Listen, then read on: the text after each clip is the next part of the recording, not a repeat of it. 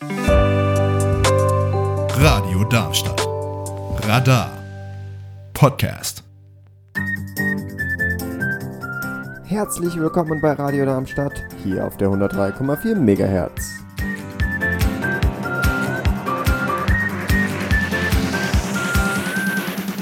Ihr hört Liliths Leselounge mit eurer Gastgeberin Lilith. Viel Spaß!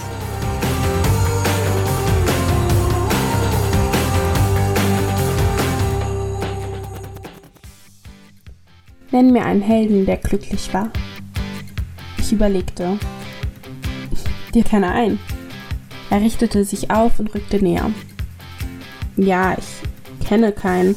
Es gibt auch keinen. Denn die da oben lassen niemanden berühmt und unglücklich sein. Er hob eine Augenbraue. Ich verrate dir ein Geheimnis. Nur zu. Es gefiel mir, wenn er heimlich tat. Ich werde der Erste sein. Er ergriff meine Hand. Beschwör's. Warum sollte ich es beschwören? Weil du der Grund dafür bist. Herzlich willkommen bei Radio Darmstadt.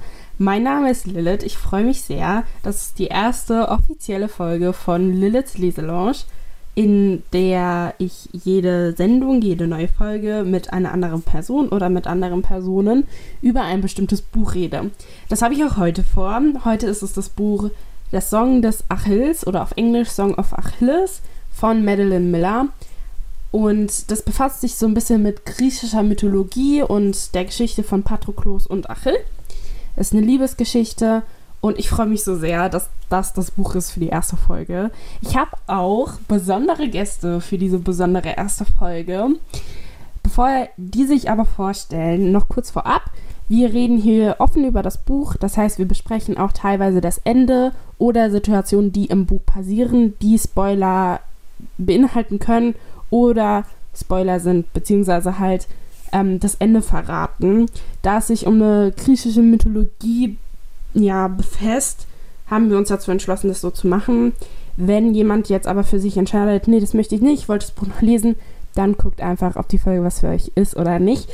Ich freue mich aber sehr, weil das eine ganz super Folge wird. Und wie schon gesagt, ich habe ja schon gesagt, ich habe wundervolle Gäste. Wollt ihr euch einfach einmal kurz vorstellen? Also am besten euren Namen und wenn ihr ein Lieblingsbuch habt, welches denn?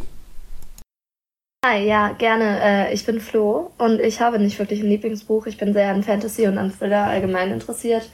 Aber so ein Lieblingsbuch habe ich jetzt nicht. Ich würde sagen, sowas Richtung Tribute von Panem, Sebastian Fitzek, Marsiana, auch sehr viel griechische Mythologie, würde ich überall mich irgendwie mit einordnen, aber so ein festes Lieblingsbuch habe ich nicht. Ja, ähm, ich bin Amelie. Mir geht es relativ ähnlich. Äh, ich mag vor allem aber Fantasy. Das heißt auch so vor allem Drachen oder keine Ahnung, irgendwas mit Rittern oder so, ja.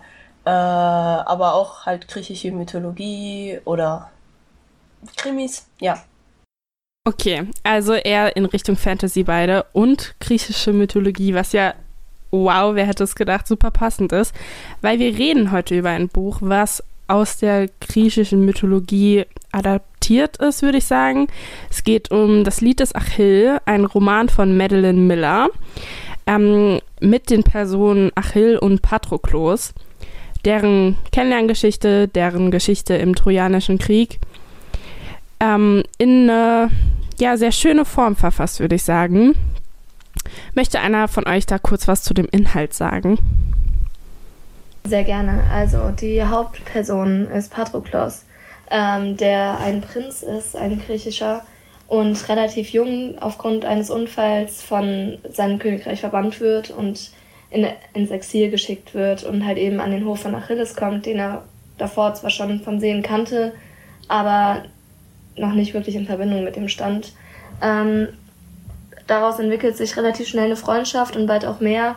Ähm, sie werden Seel Seelenverwandte und ähm, fangen an, in einem Zimmer zu schlafen. Und als Achilles weggeschickt wird, um bei äh, Chiron in die Lehre zu gehen, folgt äh, Patroklos ihm.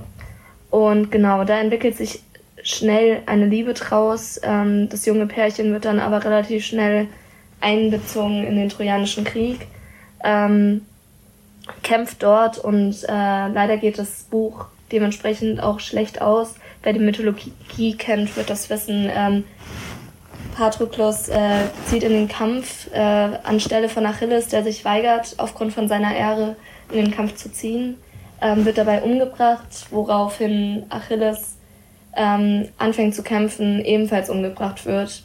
Und ja, genau, das ist die Kurzfassung des Buches. Sehr schön, ja.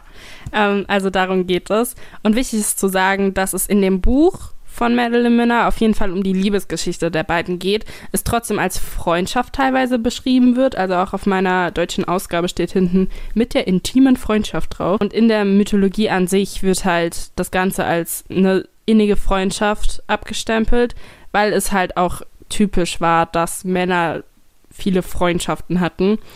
Ähm, ja, wie man das halt interpretiert, ist dann eine Sache.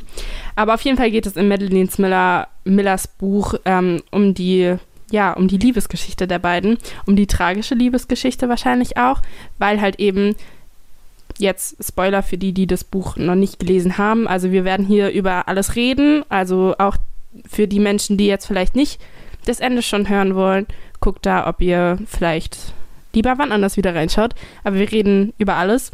Also auch über das Ende und beide sterben. Aus Liebe quasi. Ähm, genau. Wollen wir da noch ein bisschen mehr in die Tiefe gehen? Wer war denn Achill? Ami, magst du da vielleicht kurz was sagen? Ähm, ja, also viele kennen ihn wahrscheinlich aus dem Trojanischen Krieg. Ähm, er war ein Halbgott mit seiner Mutter als Tethys und äh, seinem Vater, dem König. Ähm, aber genau, er war ein Kämpfer. Er war dafür bekannt, dass er mit der stärkste Halbgott oder generell Krieger seiner Zeit ist. Äh, genau. Und vielen ist wahrscheinlich bekannt, dass im Trojanischen Krieg ähm, er während des Kampfes dann seine Ferse mhm. durchgeschnitten bekommt, glaube ich, was. Ja, er stirbt dadurch, dass in seine Ferse, ich glaube, ein Pfeil war das? Ja. Oder ein Schwert bin ich mir unsicher. Flo, unsere Ex Expertise hier an der Stelle wird da bestimmt noch ein bisschen bessere Infos haben. Aber auf jeden Fall ist die Achillesferse so ein Ding, was auch vielen wahrscheinlich sehr viel sagt, ähm, weil dadurch halt eben dieser extrem mächtige, eingeschätzte Krieger stirbt. Also durch seine Ferse, was ja eigentlich so banal ist. Ähm, ja. Und Achill, wie du schon meintest, korrekt, ist der Sohn von der Meeresgöttin Tethys und von dem König Pleus. Was da auch interessant ist, ist, dass in einem Buch vorne am Anfang in einem, ich würde sagen, veränderten Schreibstil über die Entstehung von Achill gesprochen wird. Das heißt, es geht um Tethys und Pleos und wie Pleos tatsächlich Tethys auch vergewaltigt, beziehungsweise dazu drängt, ähm, ja, mit ihm zu schlafen, wodurch Achilles dann eben entsteht. Genau. Ähm, wenn ich mich da nochmal kurz einhaken dürfte. Genau, also Achilles wird tatsächlich nicht von Hektor getötet, sondern ähm, sie kämpfen zusammen. Also zumindest in der ursprünglichen Mythologie. Im Buch wird er natürlich von Hektor getötet. Aber ähm, ursprünglich wird er von Paris getötet, der einen Pfeil schießt. In halt eben die genau. Achillesferse, die dadurch entstanden ist, dass er im Fluss äh, Styx ähm, badet hat, genau. Ah, okay. Also Achill hat die, diese Achillessehne durch den Fluss bekommen. Genau, der hat da drin gebadet, um äh, unverwundbar zu werden. Er brauchte aber diesen einen Bezug quasi ah. zur sterblichen Welt, damit er dabei nicht stirbt. Und mhm. ähm, hat sich halt eben für seine Verse entschieden. Beziehungsweise seine Mutter war da auch noch mit im Spiel, aber das wird jetzt vielleicht ein bisschen zu komplex. Und genau, sein Beiname war Aristos Acheon, also der beste aller Griechen. Äh, tut mir leid für alle, die Griechisch sprechen. Ich habe das gerade wahrscheinlich komplett falsch ausgesprochen, aber genau. Ach ja, interessant. Ja klar, hatte ich auch schon mal gehört, aber komplett ausge also verdrängt, dass das so war. Ähm, die Mutter Tete spielt ja eh generell eine wilde Rolle in dem Buch, meiner Meinung nach, weil sie durch, ähm, dadurch, dass sie eine Meeresgöttin, eine Meeresnymphe ist, Nymphe, halt eben, ja. genau, eine Nymphe ist, ähm, eben viel in diesem göttlichen Milieu unterwegs ist, würde ich es nennen, und dadurch auch diese Voraussagung kennt. Also es gibt eine Voraussagung, glaube ich, nennt man das. Ähm, halt, dass Achill, wenn er in den Krieg zieht, sterben wird. Was dann in der ja, Richtung Ende des Buchs, Mitte des Buchs ein Ding ist, ob Achill überhaupt in diesen Krieg ziehen will. oder halt nicht. Wobei das Ding ist, wenn er nicht einzieht, eben seine Halbgöttlichkeit verliert und eben ja nur noch Achill wäre. Und er entscheidet sich dann schließlich in, das, in diesen Krieg zu ziehen, um ja sein volles Ich ausleben zu können. Oder? Ja, genau. Ähm, ja, vielleicht einfach nur zu der Nymphengeschichte nochmal. Also, wie gesagt, Tethys ist eine Nymphe, aber Nymphe sind einfach nur niedrigrangige Göttinnen. Das heißt. Ähm ja, sehr gut. ähm, warum Patroklos mit im Krieg ist, ist ja auch so ein Ding. Das passiert nämlich am Anfang vom Buch. Es tut mir leid, dass wir gerade so springen, mega. Ähm, aber vielleicht fangen wir am Anfang mal an. Ähm, das Ganze beginnt mit Patroklos. Patroklos ist ein Prinz, das heißt, sein Vater ist ein König und er wird als ganz kleiner Junge noch von seinem Vater dazu gedrängt, ähm, sich eine Frau zu suchen und auch auf diese ja, Reisen zu gehen, um verschiedene Prinzessinnen kennenzulernen. Und da trifft er ja auf Helena. Ähm, Ami, magst du vielleicht kurz dazu sagen, falls du dich noch erinnerst, was da so passiert? Auf der Reise treffen Patroklos und äh, sein Vater dann auf Helena in ihrem Schloss. Diese soll verheiratet werden, aber hat sehr, sehr viele Männer zur Auswahl. Ähm, da diese sich nicht wirklich einigen können, stellen sie einfach Helena die Wahl und sagen, ja, je nachdem, wen du halt am besten findest, den sollst du heiraten, aber wir untereinander gehen diesen Pakt ein, dass wir uns dafür gegenseitig halt irgendwie nicht an den Kragen gehen so, also halt, dass sie sich nicht gegenseitig umbringen, nur weil jetzt Helena den und den gewählt hat. Gleichzeitig äh, schwören sie aber auf den Eid, dass ähm, sobald Helena oder ihr Mann irgendwas passiert, äh, dass die dann halt alle mäßig helfen, Helena zurückzuholen. Perfekt, du hast es richtig gut erklärt. Ähm, ich habe da auch das Zitat zu dem Buch gerade passend hier, das würde ich einmal vorlesen. Also es geht jetzt um diesen Eid, den die schließen. Bevor sie ihre Entscheidung trifft, sollte jeder, der hier anwesend ist, einen Eid leisten und schwören, dass er Helenas Wahl anerkennt und ihren zukünftigen Gatten gegen alle verteidigt, die sie ihm streitig machen. Und du hast es ja schon in deinen eigenen Worten gerade so ein bisschen angespoilert am Ende, dass ähm, dieser Pakt auch gilt, wenn Helena was passiert, was ja dann Grundlage vom Trojanischen Krieg ist, weil Helena tatsächlich was passiert. Also sie wird entführt von Hektor ähm, und dadurch ja, sammeln die sich alle gegenseitig ein und beginnen diesen Krieg.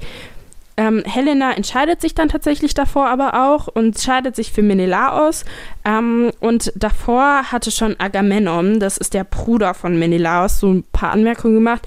Der bekommt dann tatsächlich die Schwester von Helena, die heißt Clytemnestra. Und Odysseus, den wahrscheinlich auch vielen was sagt von der Odyssee, Odysseus, bekommt die Nichte. Das heißt, das ist irgendwie schon davor ein bisschen abgesprochen gewesen und dementsprechend ist dieser Pakt bei vielen eigentlich auch unwichtig gewesen, weil sie Helena eh nicht wollten. Genau, also so viel dazu. Aber bevor dieser ganze trojanische Krieg dann natürlich ausbricht, ähm, lebt Patroklos erstmal weiter. Also wir haben ja gerade besprochen, er ist im Kindesalter und Jetzt passiert aber nach diesen ganzen Reisen, also er ist wieder zurück, er hat keine Frau gefunden, wie sein Vater wollte. Sein Vater ist ohnehin schon enttäuscht. Und dann passiert ja etwas, warum er sein Heimatland verlassen wird und auch nicht wieder betreten darf, solange er lebt. Was genau war denn das? Ähm, ganz kurzer Einwand äh, meinerseits. Also es wurde ja eben gerade auch gesagt, dass die Männer die Frauen vor allem bekommen. Und es war vor allen Dingen in der griechischen Geschichte einfach ganz gang und gäbe. Äh, Patriarchat war allgegenwärtig. Ähm, und genau im Roman selber gibt es für die Frauen eine emanzipierendere Rolle. Ich würde nicht sagen emanzipierend, aber auf alle Fälle mehr, als es wahrscheinlich in den Mythen beziehungsweise in der Geschichte äh, Realität war für viele Frauen. Ähm, aber trotzdem wurden sie quasi vergeben und deswegen benutzen wir gerade diese Terminologie einfach nur, um uns ähm, den Tatsachen anzupassen und nicht, weil wir irgendwie das Gefühl haben, dass es von Richtigkeit wäre. Genau, voll wichtiger Einwand da auf jeden Fall. Ähm, dann zu Patroklos aber wieder, jetzt ein komischer Übergang. Mhm, Patroklos kommt ja dann zurück von seinem Vater und trifft dann, glaube ich, auf einen Jungen, auf einen Jungen, also der Sohn von einem Freund von dem Vater. Ähm, mag einer von euch da nochmal kurz ja, Revue passieren, was da passiert, warum er dann schließlich sein Land verlässt. Genau, also das war so, dass Patroklos war eher so ein, sagen wir mal, in sich gezogener oder halt eher so ruhiger Junge und als sie wiederkamen, war, waren da ja diese Freunde von dem Vater. Und ähm, der Sohn von diesem Freund war eher so mäßig sehr, sehr extrovertiert, sagen wir es so. Das heißt, er hat viel unternommen, war sehr hebelig und so. Und er hat es auch gerne gemacht, Patroklos so ein bisschen zu ärgern mäßig. Äh, das heißt, er hat ihm zum Teil auch den irgendwas weggenommen oder so. Und in diesem Fall hat er halt den Würfel von Patroklos ge so geklaut äh, und ist damit weggerannt. Patroklos ist dann halt hinterher. Äh, und dann kam es zu einer Rangerei, wo Patroklos am Ende diesen Jungen geschubst hat, welcher auf einen Stein gefallen ist und dadurch halt gestorben ist. Genau, also es passiert dieser Unfall, dass Patroklos den, den Sohn schubst, er stirbt dann auch.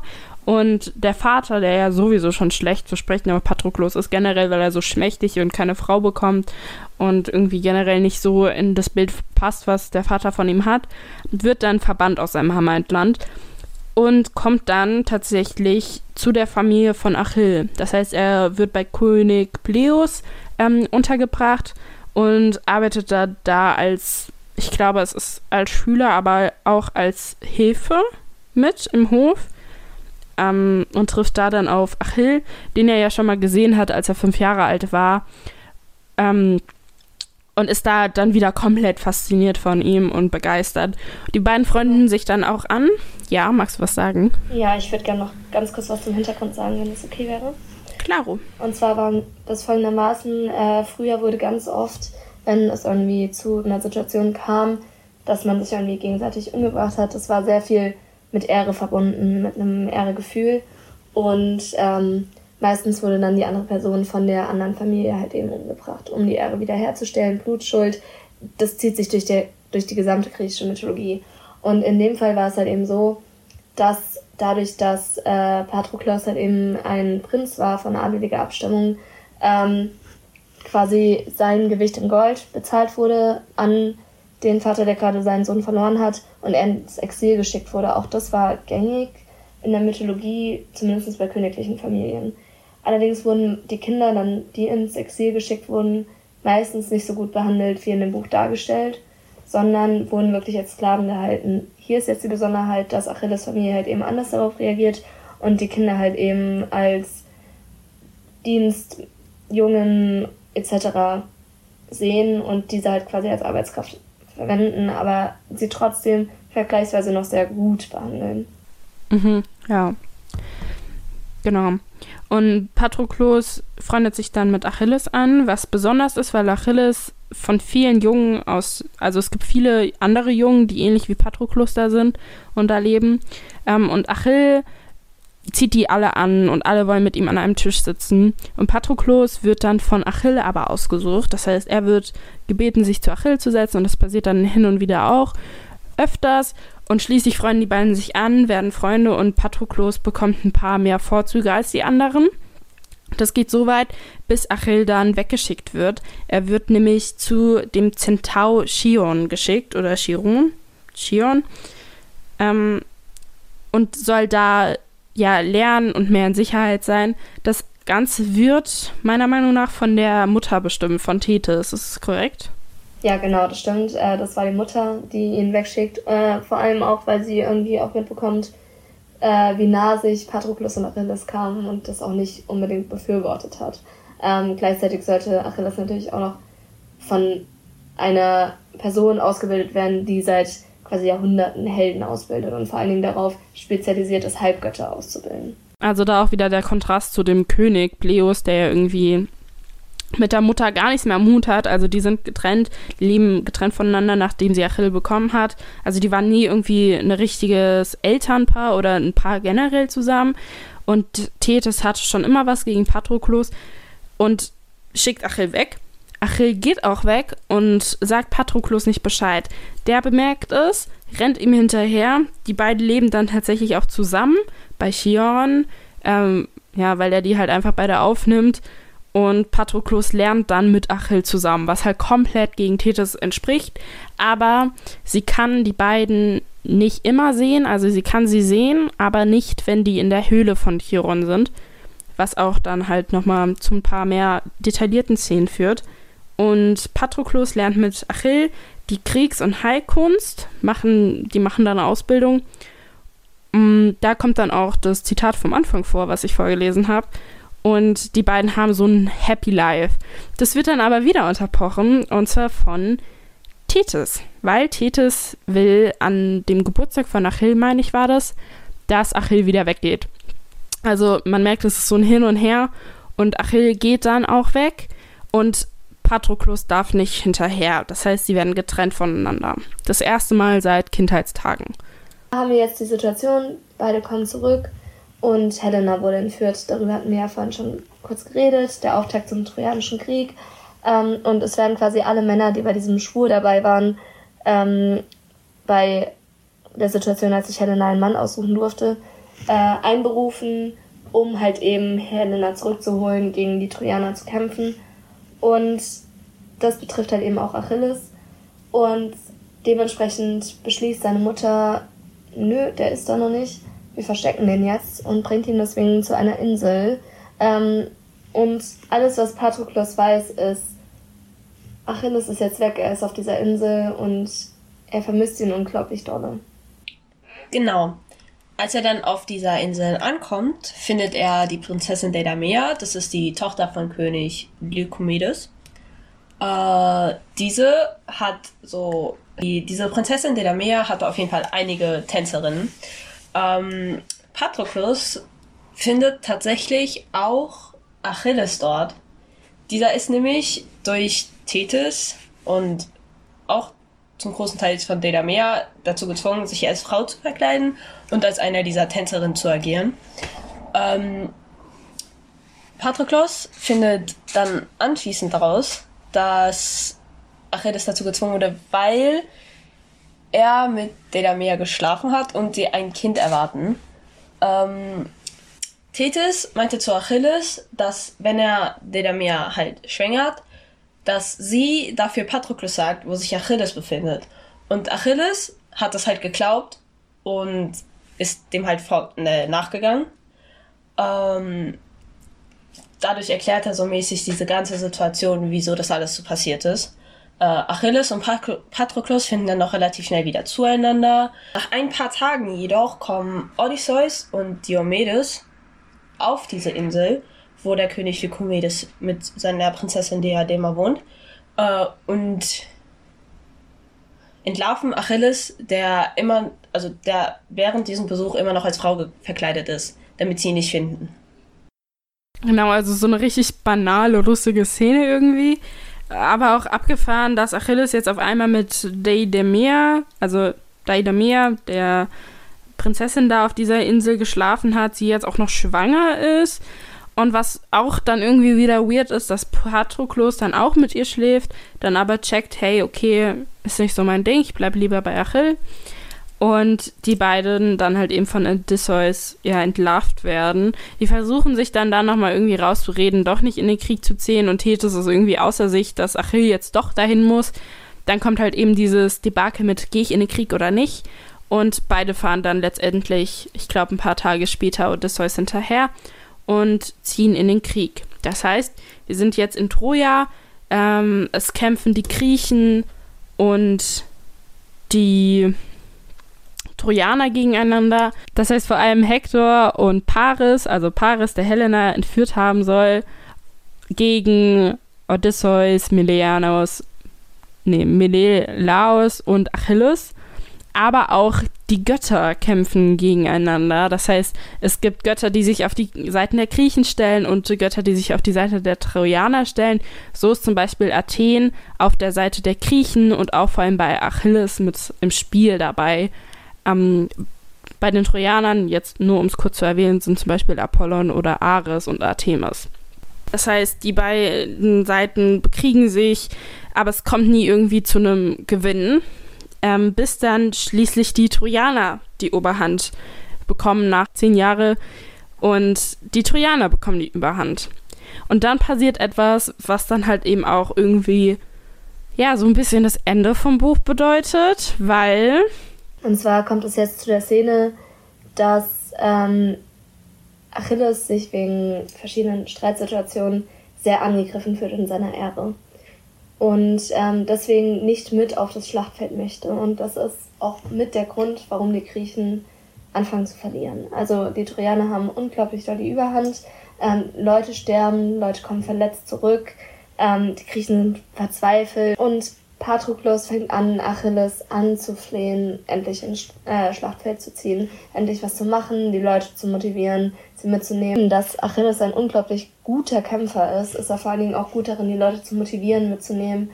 Und ohne ihn fehlt nicht nur ein extrem guter Kämpfer, also der beste Kämpfer der Geschichte bis dato, sondern äh, es fehlt auch einfach die Motivation, die Leute mit in die, ins Schlachtfeld zu bringen und auch beisammen zu halten. Und wie gesagt, Patroklos fleht und fleht und Achilles lässt sich nicht umstimmen. Der möchte nicht.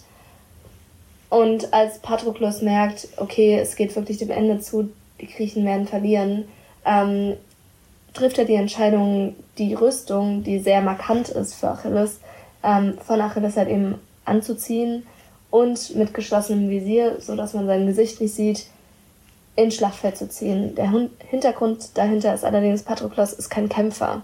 Der kann, der hilft beim Heilen, der hilft im Lager, aber er ist wirklich kein guter Kämpfer. Er hat es nie wirklich gelernt, nie wirklich verstanden. Aber er nimmt jetzt halt eben die Griechen, die ganze Truppe mit und zieht ins Schlachtfeld, wird dabei allerdings leider, wer hätte es gedacht, umgebracht von Hektor. Und damit erfüllt sich halt die ganze Prophezeiung, vor der Thetis die ganze Zeit schon Angst hatte. Und zwar hieß es immer, ja, sobald ähm, Achilles auf Hektor losgeht, wird Achilles sterben. Und Achilles äh, Spruch, der sich durch die zweite Hälfte der Geschichte zieht, ist die ganze Zeit, ja, Hektor hat mir nichts getan, ich werde ihn nicht umbringen oder versuchen mhm. umzubringen. Ähm, nachdem sein Boyfriend allerdings abgeschlachtet wurde von Hector, sieht er die ganze Sache anders und fängt halt eben an, Hector zu bekämpfen. Und vielleicht möchte da jetzt jemand anderes weitererzählen. Ja, also vielleicht zu dem ersten nochmal, was du gerade erzählt hast. Irgendwie voll die krasse ja, Geste, die da jetzt gerade passiert. Das heißt nicht nur, dass Achill irgendwie das fetteste Ego hat auf diesem Planeten gefühlt und sich trotzdem, dass alle sterben, nicht dazu bereit sieht, ähm, da jetzt wieder hinzugehen, muss es Patroklos machen. Erstmal das. Das finde ich irgendwie, ja, hat mich sehr berührt, als ich das gelesen habe. Und dann hast du ja auch gerade gesagt, dass die Prophezeiung in Erfüllung geht. Das heißt, es wurde die ganze Zeit in dieser Prophezeiung gesagt, ich glaube, der beliebteste der Griechen oder so, sobald der stirbt, stirbt Achilles. Und bin mir nicht sicher, ob das der Wortlaut war, aber so in die Richtung ging das oder der beste aller Griechen oder so. So in die Richtung war das irgendwie, ich bin mir nicht sicher, nagelt mich nicht auf diese Wörter fest. Aber Tethys ist dann die ganze Zeit davon ausgegangen, dass es Achill ist. Und ich bis zu diesem Zeitpunkt auch, aber the brain did braining. Und ich war so, ja, okay, ähm, Patroklos ist er dann wohl, weil er ist gestorben und deswegen stirbt jetzt Achill. Also vielleicht kann man das auch von diesem Punkt betrachten, dass nicht Patroklos ähm, diese Prophezeiung dieser Auslöser war, sondern halt eben, nee, nicht Achill dieser Auslöser dieser Prophezeiung war, sondern halt eben Patroklos, den Mensch, den Achill geliebt hat. Ja, also irgendwie voll die krasse, der krasse Plot, der da gerade passiert. Zumindest war das halt für alle, die, die die griechische Mythologie irgendwie nicht so fest im Kopf hatten und schon wussten, dass das passiert. Ja, also Achill bringt dann Hektor um, weil Hektor Patroklos umgebracht hat und Paris, der Bruder von Hektor, bringt dann Achill um mit der Hilfe von Apollo. Und ich hatte ja vorhin schon gesagt, dass Apollon auf der Seite der Trojaner ist, aber Athen auf der Seite der Griechen ist. Und da ist vielleicht auch nochmal so ein Konflikt, den wir erwähnen können, dass Apollo und Athen ja eigentlich Geschwister sind. Also die Götter spielen so irgendwie mit den Trojanern und mit den Griechen, als wären es Marionetten, um ihren eigenen Quark irgendwie, ja, zu klären oder halt auch nicht zu klären, habe ich so das Gefühl gehabt. Das End vom Lied, ähm, Patroklos und Achill, die wir beide so über das Buch lieben gelernt haben, sind tot. Und Achill wird beigesetzt. Patroklos nicht. Und Tethys ist dann letztendlich diejenige, die darüber bestimmt, dass Patroklos auch beigesetzt wird und zwar zu Achill beigesetzt wird. Das heißt, Achill und Patroklos haben einen gemeinsamen ja, Ort, wo sie liegen. Und Patroklos wird nicht vergessen, was ja auch irgendwie nochmal am Ende des Buchs eine Thematik war, ähm, dass Achill, nee, dass Patroklos ähm, nicht vergessen werden will und zur Ruhe kommen will auch. Und das kann er dann tatsächlich durch Tethys. Was ja auch wieder so ein Ding ist, weil Tethys ja am Anfang die ganze Zeit komplett gegen Patroklos und Achill war. Also da vielleicht auch nochmal so eine, ja, so eine Kehrtwendung. Dazwischen passieren natürlich immer noch ganz viele ja, Einzelheiten. Es sind noch viel, viel mehr Charaktere dabei. Zum Beispiel ähm, die ja, Sklavin von Achill, die beste Freundin von Patroklos dann später und auch der Sohn von Achill. Aber um die Person kennenzulernen, würde ich euch empfehlen, wirklich ans Herz legen, dieses Buch zu lesen, weil das ist so wundervoll geschrieben und es ist einfach wirklich toll. Also, wenn ihr da noch ein bisschen mehr in die Tiefe gehen wollt, auch am Ende natürlich, liest dieses Buch. Ja, das Ende vom Lied Ja, das Ende vom Lied, get it, weil Lied von Achilles, ähm, das Ende vom Lied ist dann natürlich, ähm, ja, dass Achill und Patroklos sich in einem anderen Leben beziehungsweise im Tod wiederfinden und für immer zusammen sind und nicht getrennt werden können. Zumindest habe ich das so interpretiert. Ja, die Seelen treffen sich auf alle Fälle wieder, wahrscheinlich im Aphroditen-Grund. Äh, aber das steht hier nicht so explizit. Aber sie treffen sich auf alle Fälle wieder in der Unterwelt. Was voll schön ist. Das ist richtig also ich schön. Ich finde die Vorstellung viel? irgendwie voll. Wie viel habt ihr am Ende geweint? Boah. also, als ich das Buch das erste Mal gelesen habe, darüber können wir jetzt vielleicht reden, weil wir den Inhalt jetzt durchhaben. Als ich das Buch das erste Mal gelesen habe, war das in der Corona-Zeit noch und ich hatte ähm, relativ wenig Kurse im Präsenz, aber ich hatte meinen Kunst-LK-Präsenz. Das heißt, Mittwoch, 8 und 9 Stunde hatte ich ähm, Kunst-LK und eine gute Freundin hat mir das Buch geliehen. Und am Donnerstagmorgen, erste, zweite, hatte ich auch Kunst-LK, aber nur erste, zweite. Das heißt, danach bin ich nach Hause. Und ich habe legit die ganze Nacht dieses Buch gelesen. bin dann da morgens hingekommen, komplett verheult. Also meine Augen waren wirklich fett angeschwollen. Nicht geschlafen. Drück meiner Freundin das Buch in die Hand und bin so, was hast du mir angetan? Also das war so meine Experience mit diesem Buch. Es war wundervoll. Möchtet ihr eure noch sharen? Ja. Wann habt ihr das Buch zuerst gelesen? Ami, wie sieht's denn bei dir aus? Also ich weiß, bei mir, ich habe dieses Buch tatsächlich wegen Lilith gelesen. Ha, wer, wegen wem denn Ja. auch sonst? Ich habe es auch wegen Lilly gelesen. Ja, Ähm, gut so. bei mir war das in einem Urlaub in den Herbstferien, das weiß ich noch. Da waren wir an der Nordsee. Und Lilith hat mir dieses Boah, Buch gegeben und war so, lies, lies, lies, lies, lies. Also habe ich gelesen. Ich glaube, ich habe auch so einen Tag ungefähr dafür gebraucht. Ähm, genau. Und am, an der Endszene, kurz, kurz bevor ich die letzte Mhm. Seite gelesen habe, hab, hat Lilith dieses Lied angemacht. Ich weiß nicht. Äh, Ja. Somebody to Die For von Hurts. Dieses Lied habe ich dann halt gehört, während ich die letzte Seite gelesen habe. Und ich habe mir wirklich meine Seele rausgeheult. Und ich weiß noch genau, dass kurz danach meine Mutter zu mir kam und sie meinte, bring endlich diesen Müll raus. Und ich, komplett am Heulen, bin so, gib mir fünf Minuten. Und meine Mutter so, warum, was ist denn los? Und dann schaut sie mich an. Ist alles gut bei dir? Und ich so, nein! Dieses Buch hat wirklich meine Seele in zwei Teile gebrochen. Ja. Ja, also, ah, ja, sag ruhig. Okay, das war bei mir ganz genauso. Ich weiß auch noch, ich habe das tatsächlich äh, in einem Griechenland-Urlaub gelesen, auf Rat Boah. jemandem. Ich bin so neidisch, dass du das äh, am Meer lesen konntest in Griechenland. auf Kreta. Und da habe ich das gelesen und ich habe das auch irgendwie innerhalb von eineinhalb Tagen gelesen. Und das Ding war, ich weiß noch, ich musste damals noch eine Hausarbeit schreiben und habe meinen Laptop und alles mit in Urlaub genommen und war so, egal, wir brauchen keine Hausarbeit, wir brauchen dieses Buch in unserem Leben. Und ähm, habe das wirklich verschlungen und am Ende lag ich wirklich an so einem öffentlichen Pool von dem Hotel und habe geheult.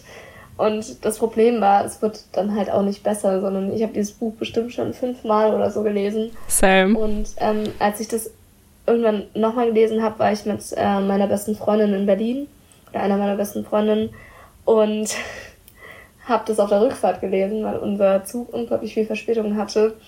Und saß dann in diesem Abteil, irgendwie alle um uns herum haben geschlafen. Ich saß dann mit diesem Buch und dieser, in so einer ganz kleinen Lampe und meinte schon zu der Freundin von mir so, ey, ich werde gleich heulen. Und sie war so, okay, ist alles okay? Und ich war so, nee, das Buch ist nicht okay. Es zerbricht mir alles, was ich in mir drin habe.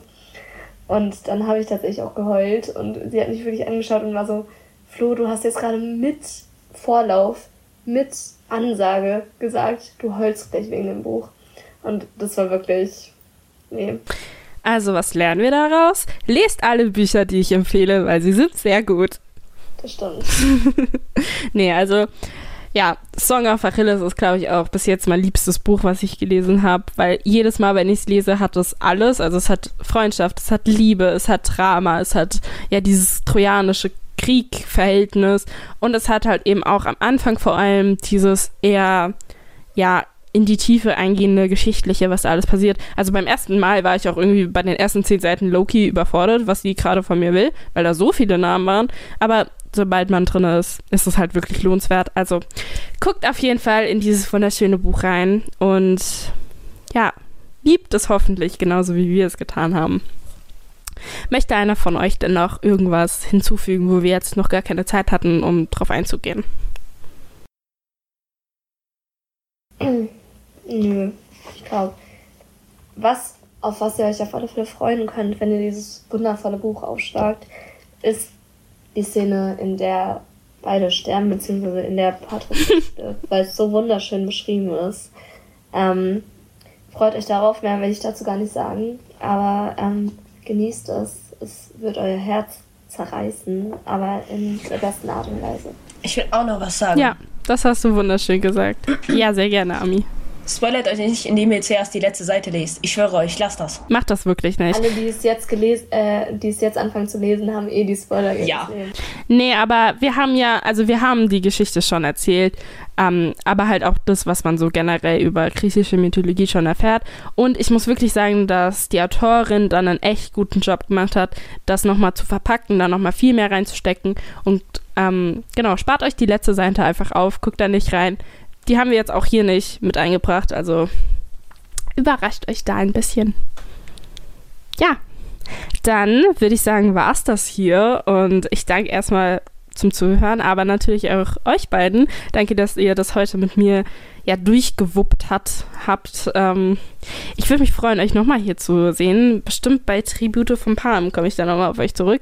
Oder zumindest auf dich, Flo, wenn du da Bock drauf hast. Ähm, könnt ihr euch drauf freuen. Und ja, dann wünsche ich euch noch ganz viel Spaß bei der nächstfolgenden Sendung. Tschüssi! Äh, ja, vielen Dank für die Einladung. Es war ein inneres Blumenpflücken. Ähm, Oh, das merke ich Von mir. mir auch vielen Dank. Ich fand's sehr schön.